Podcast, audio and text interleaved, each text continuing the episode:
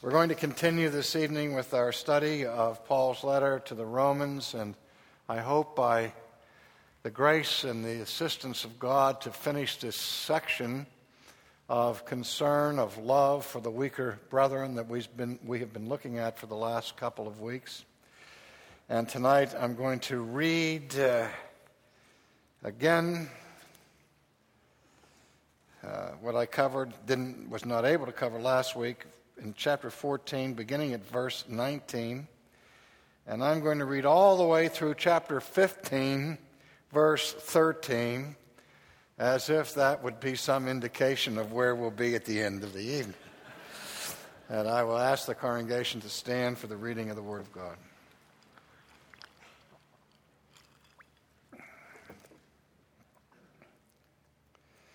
Again, before you hear this, let me just remind you something we always need to be aware of. really doesn't matter who's preaching as long as the Word of God is heard.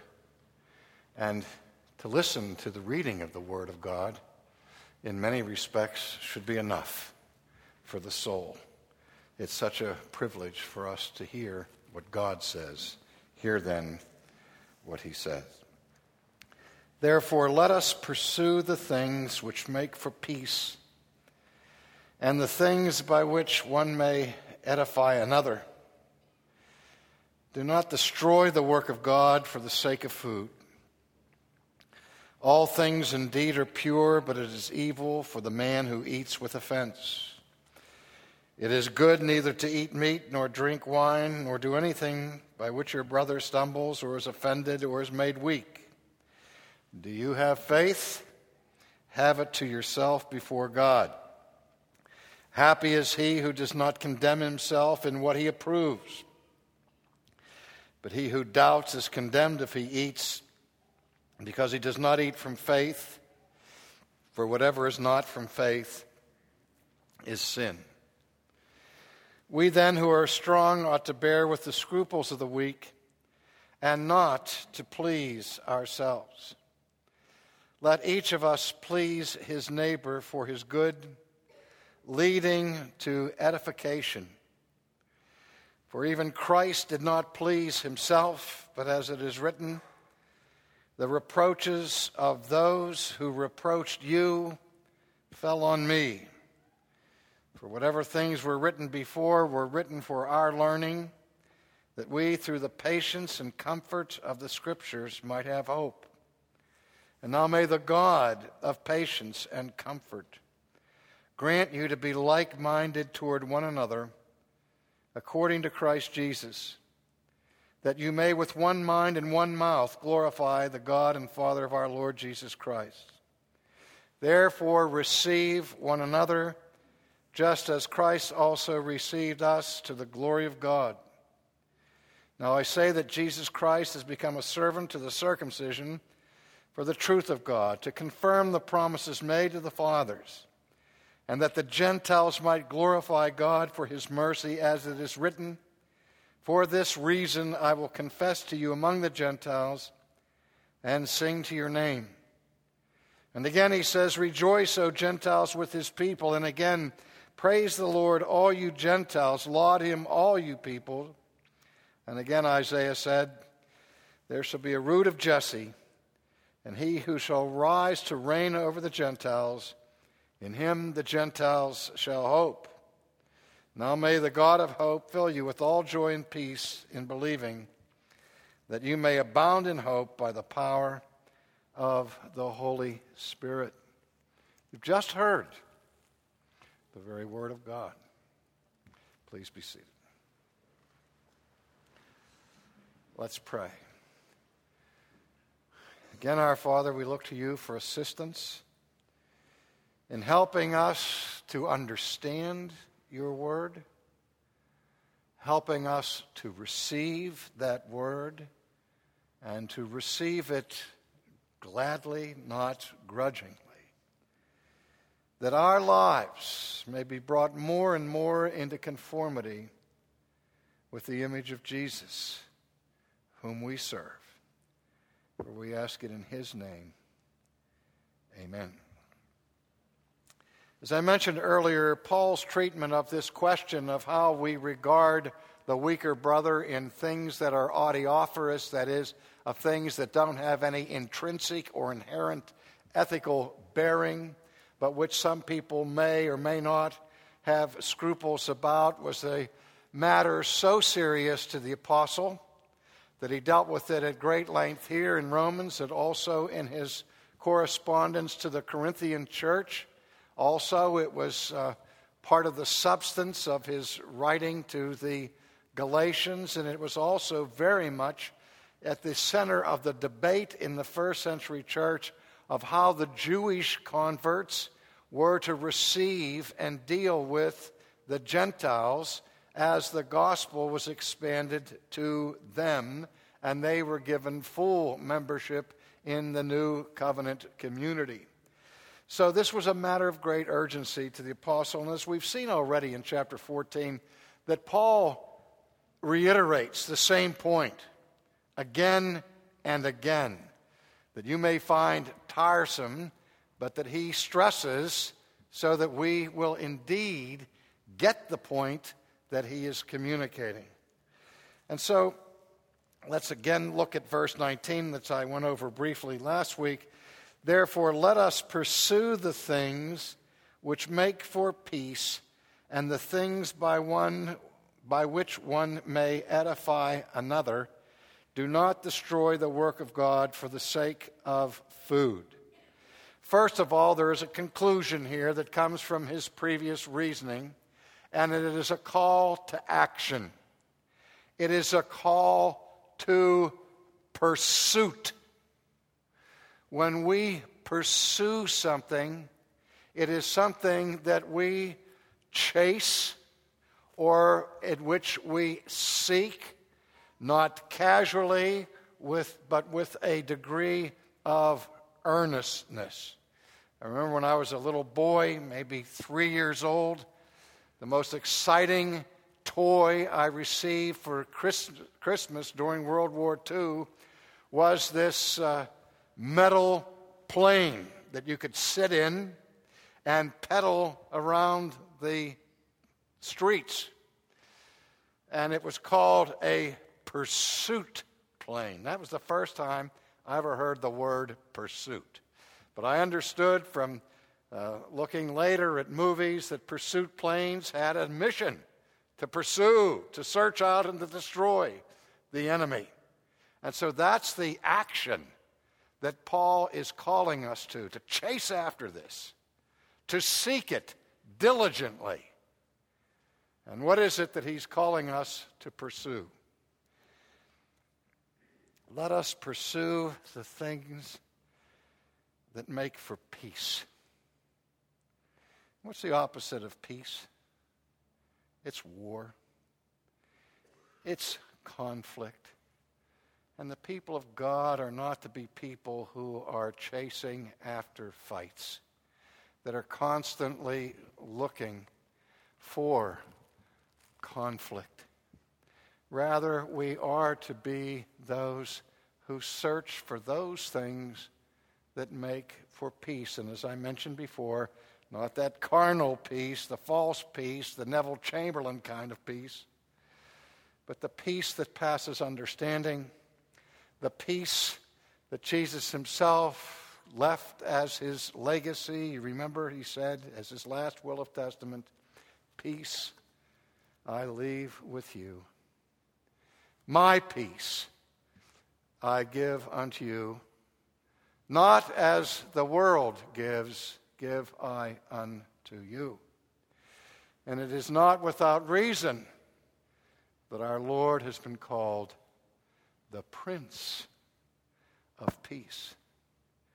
In fact, his ultimate mission, dear ones, was to bring for us peace with God, to reconcile us, we who were alienated from the Lord, bringing us together with him. Is that the most gorgeous little girl you've ever seen in your life? At our evening service, sitting over there with a red bow in her hair. Nothing less than that could distract my attention in the middle of a sermon. But is that not the cutest great granddaughter you have ever laid eyes on? Ella Ruth has been renamed Ella Bella. Ella the Beautiful. There we go. She, she hears my voice. She can recognize it. Stop me if I'm lying. Even in church, doesn't she? Yes. Okay. Now, where was I? we ought to be, that should be erased from the tape, Jack. I don't know what you're going to do with that, but let us pursue the things which make for peace. And then he says, and the things by which one may edify another. Do not destroy the work of God for the sake of food. Remember, he's already said that the kingdom of God is not in eating and drinking. Now, notice that there is a sharp contrast between two words here in this sentence and sentences that I've just read. There is the word that has to do with edification when he says that we ought to pursue the things of peace and the things by which we edify one another. And then later on in this same epistle, he speaks again about those things which are done for edification. And in stark contrast to that concept of edification is the negative prohibition do not destroy each other or the work of God over food. Edify, destroy. Everybody in this room who's five years old or older has had etched in their memories the vivid pictures of what happened in New York City on 9 11. When we saw those planes crash into the World Trade Towers and we witnessed before our eyes the implosion of these magnificent buildings. We've also seen on other occasions when the work of demolition is done on large buildings, how the charges are set in such a way within the structure that once the charges have been ignited, the building implodes instantly. The thing you'll never forget about the Twin Towers is how quickly they fell to the ground. And ever since then, there have been plans and structures of rebuilding them. But how much longer does it take to build a building than it takes to destroy it? To edify, to produce an edifice, involves building. The stark opposite of destroying. And here's what Paul is concerned about in terms of the manifestation of love in the body of Christ, of life in the Christian community. He's saying to these people, look, it's a lot easier to destroy than it is to build. It's so much easier to destroy your brother than it is to edify your brother. And yet, what Christ has come to do is not to destroy us, but to destroy the works of the devil, to destroy the works of darkness, but at the same time to build for himself a people that will manifest his own image. And that's what we are to find in the life of the church. And so we are not to be known for the way in which we're critical of each other and, and attacking each other and gossiping about each other. Slander, dear friends, is the principal work of Satan.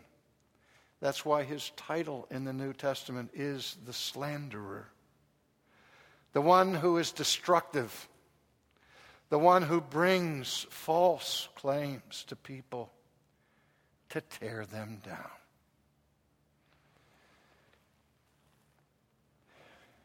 What we are called to do, says the apostle, in the name of Jesus, is not to tear each other apart, but to build each other up.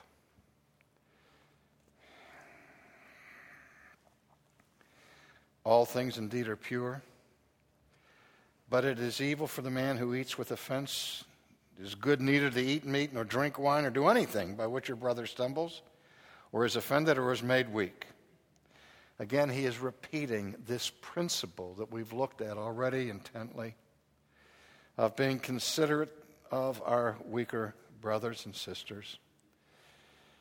And he said, if you have faith, that is, if you're not the weaker brethren, if you understand your freedom in Christ, have it to yourself before God. If you go to the marketplace and purchase the meat that had been offered to idols, don't flaunt your liberty in front of your weaker brother. Go home and have your meat. Have it in private. Have it before the Lord, who sees all things. Have it to yourself before God. Happy is he who does not condemn himself in what he approves. But he who doubts is condemned if he eats, because he does not eat from faith, for whatever is not from faith is sin. This follows again what we looked at last week about the danger and impropriety of acting against conscience or out of a bad conscience. And so he continues then in chapter 15 with the admonition when he says, We then who are strong ought to bear with the scruples of the weak and not to please ourselves. Let each of us please his neighbor for his good, leading to edification. Let me just take a second here to go a little further later on in the New Testament to Paul's writing to the church at, in the Galatian community, where Paul uses some of the strongest language that he writes anywhere in his epistles about the Galatians because they have compromised the gospel. He says in chapter 1, verse 1 I marvel that you are turning away so soon from him who called you in the grace of Christ to a different gospel, which is not another, but there are some who trouble you and want to pervert the gospel as Christ. But even if we or an angel from heaven preach any other gospel to you, then what we have preached, let him be accursed, let him be anathema, let him be damned. That's strong language. And we said before, so I'll say it again if you missed it the first time. If anyone preaches any other gospel to you than what you have received, let him be accursed.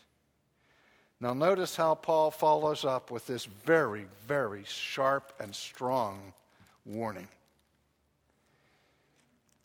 with a rhetorical question.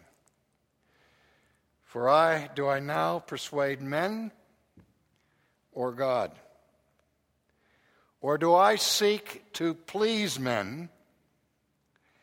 For if I still pleased men, I would not be a bondservant of Christ.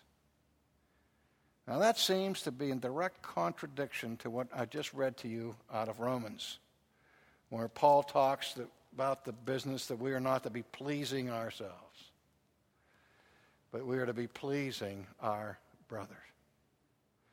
And here he says to the Galatians, if he is pleasing to men, he cannot be a disciple of God.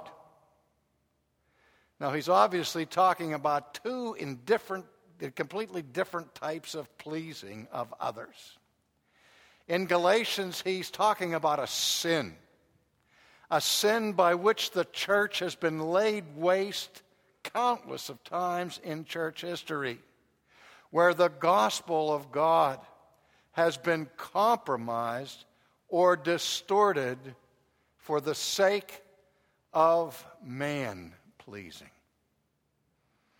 For we know that the gospel is foolishness for those who are perishing.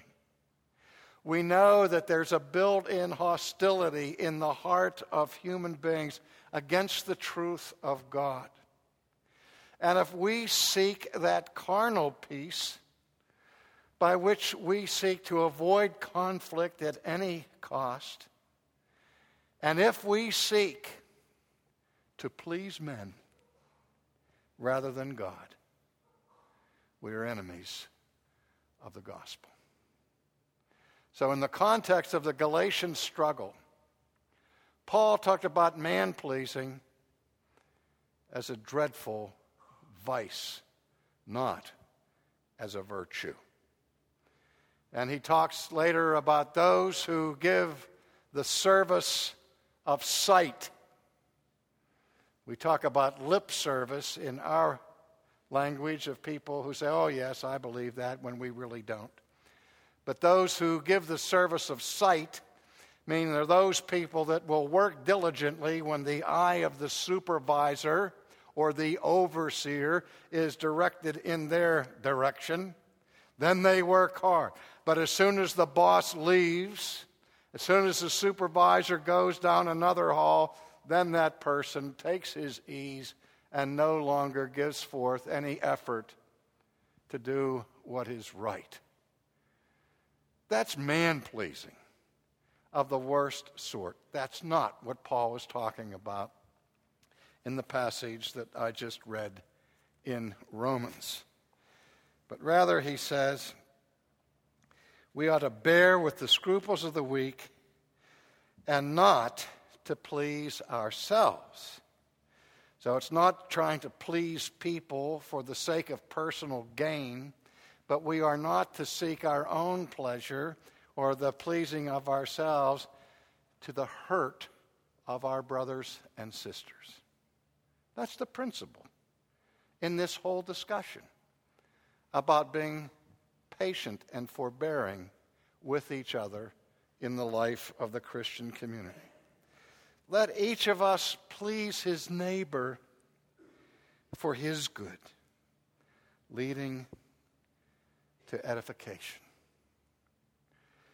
Then he goes on to give the supreme model for this. For even Christ did not please himself, but as it is written, the reproaches of those who reproached you fell on me. That is, Jesus' pleasure was not always to do what Jesus wanted to do. But the quotation here is from the Psalm. And let's look back at that for just a moment. It's Psalm 69 that the, the apostle refers to. Burk led us in prayer from that psalm recently.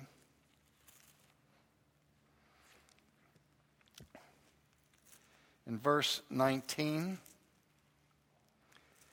we read, You know my reproach, my shame, and my dishonor.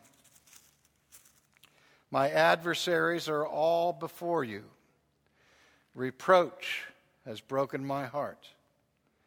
I am full of heaviness. And I looked for somebody to take pity, but there was none. And for comforters, but I found none.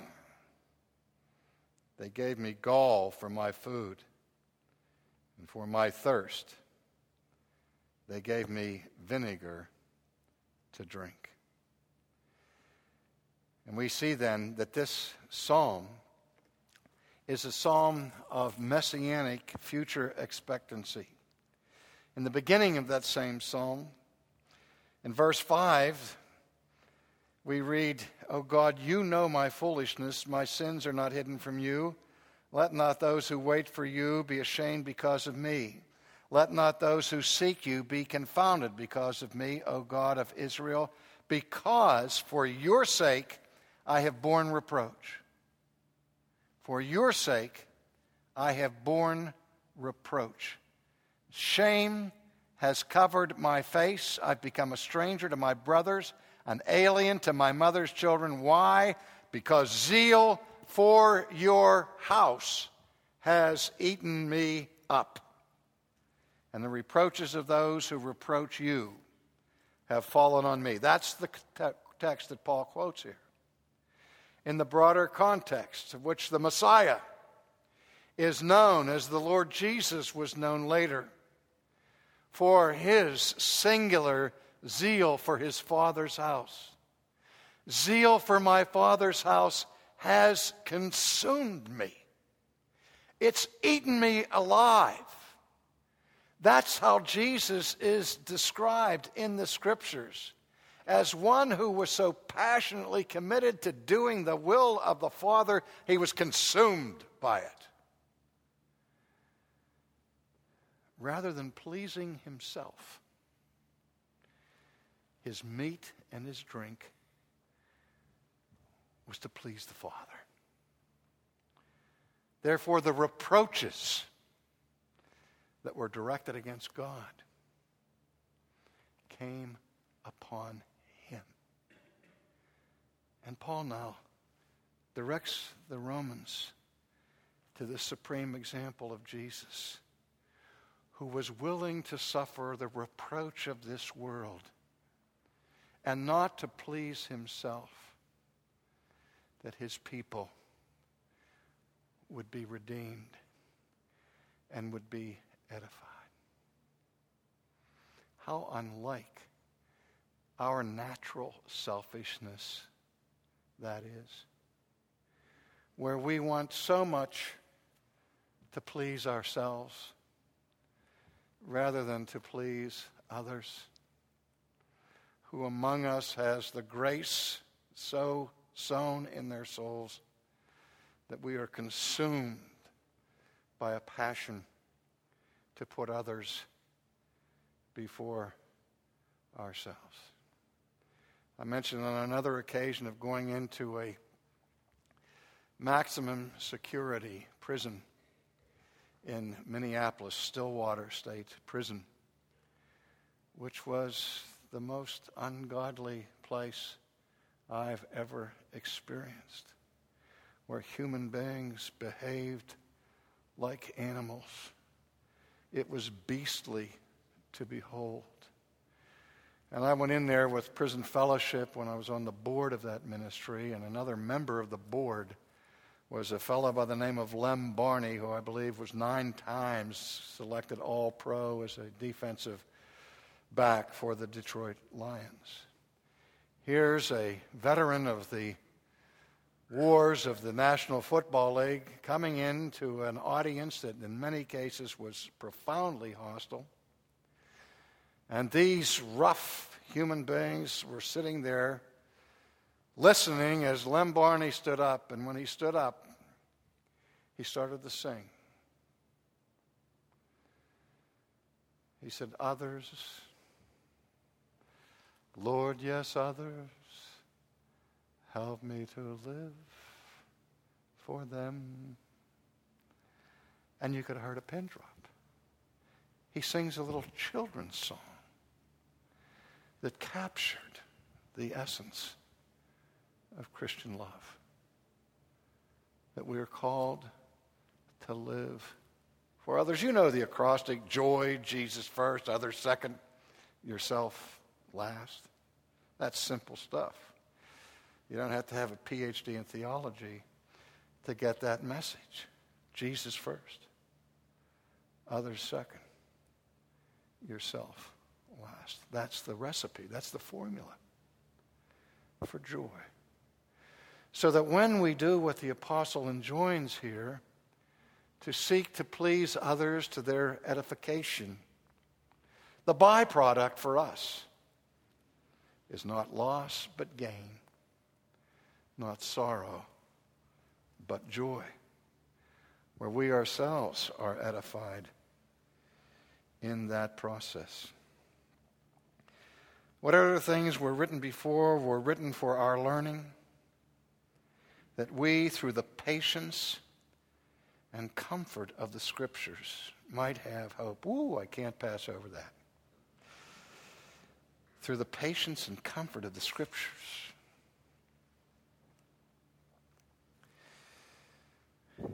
I know of nothing on this planet more comforting to the soul than the Word of God. When I am down, when my soul is cast down, and it is cast down from time to time, just as everyone is, in the midst of sorrows, in the midst of fear, if, if I need to have my soul raised again out of depression, there is no greater panacea for it than to immerse myself in the Word of God. When Simeon, it's depicted over here, saw the Christ child be brought in for dedication, you recall he sung the Nunc Dimittis because the Spirit had promised him that he would not see death until he would see the Christ child. And when he saw Jesus in the arms of his mother, he sang the Nunc Dimittis, Now lettest thou thy servant depart in peace, for mine eyes have seen not the Redeemer of Israel, not the Savior of Israel, the consolation of Israel. I used to trick my seminary students. I'd say, You've all heard the title of the Paraclete, which is often translated by the word comforter. And I said, In the New Testament, who's the Paraclete? Who is the comforter? And they all raise their hand and they say, Oh, that's easy. It's the Holy Ghost. No, it isn't. I said, The Holy Ghost is the other Paraclete another comforter. And when you have another of something, that presupposes that there's at least one before that one. And the primary paraclete, the primary comforter of the New Testament is Jesus. And he bestows his comfort to his people through his word. And people have asked me why I fight so tenaciously to maintain the integrity of Holy Scripture in an age of skepticism and cynicism. I say, You want to take away from me my comfort, my consolation. Here it is in the inspired Word of God. You see, when God speaks, dear friends, even when He speaks in judgment, there's comfort. I've been asked, what's the difference between the accusation of Satan, where he calls attention to your sin, and the conviction of the Holy Spirit? The difference is simple. When Satan comes to accuse you, he comes to destroy you, and there is no comfort in it. When the Spirit convicts you of your sin, as painful as it may be, He never leaves us destroyed. Even in His conviction, He brings comfort, He brings consolation, never leaving us without hope, but rather with the certainty of the forgiveness that is there for us. Here, here Paul speaks of the comfort of the scriptures in order that we might have hope. You see, without the patience and the comfort that is delivered to our hearts by the Word of God, we would be like the rest of the world without hope. Look outside at the world that is perishing before your very eyes, and you see people parading with pride and eloquence and all of that, given thin disguises of their sad hopelessness. You're without Christ, you're without hope. But with Christ, you're never without hope. Now, Paul speaks in terms of benediction. Now, may the God of patience and comfort, whose word gives you patience and whose word gives you comfort, now may that God of patience and that God of comfort grant you to be like minded toward one another according to Christ Jesus, that you may with one mind and one mouth glorify the God and Father of our Lord Jesus Christ. That's what it'll be like in heaven. It won't be just like listening to Clarissa. But when we get to heaven, the saints there will be of one mind and of one voice, together singing to the honor and to the glory of God. That's what the church in this world is supposed to look like. Therefore, now we come to another conclusion receive one another, just as Christ also received us to the glory of God. You see, when I receive you in your weakness, in your strength, and when you receive me in my weakness and in my strength, you don't just edify me, you don't just edify yourself. But when you do this, you do it to the glory of God. To the glory of God. When I receive you, I'm not just being kind to you, I'm glorifying God. I'm glorifying Jesus.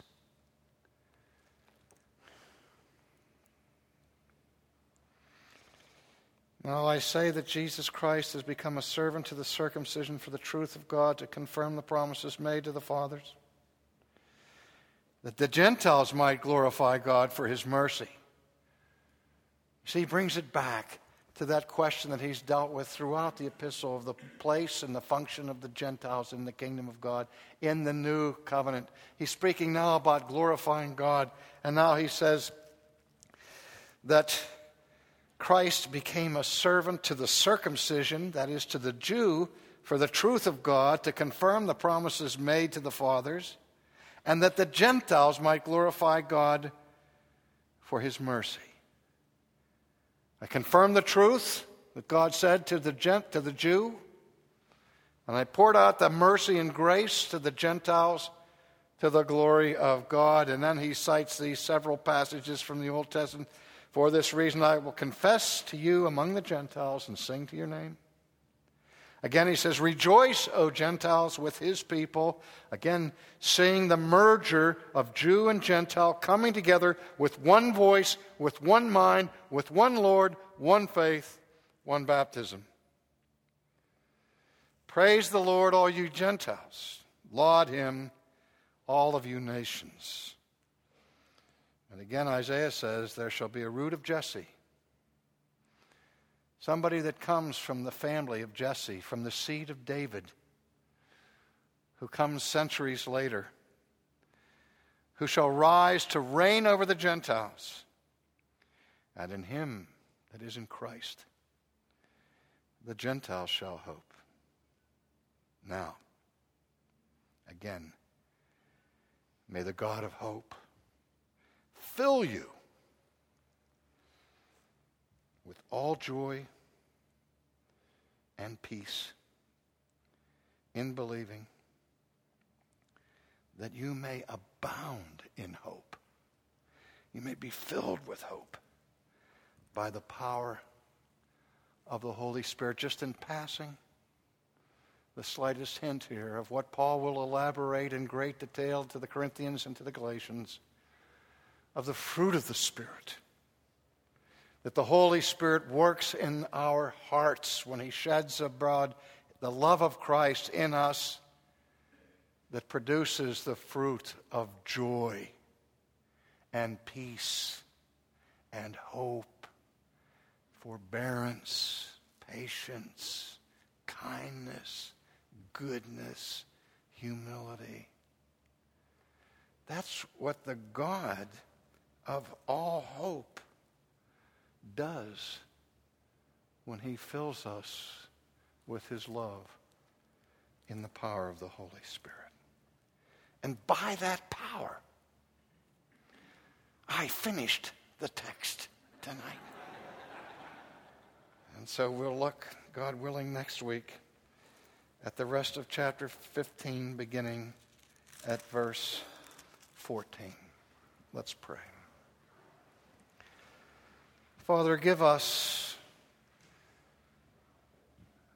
a desire to pursue peace with all men.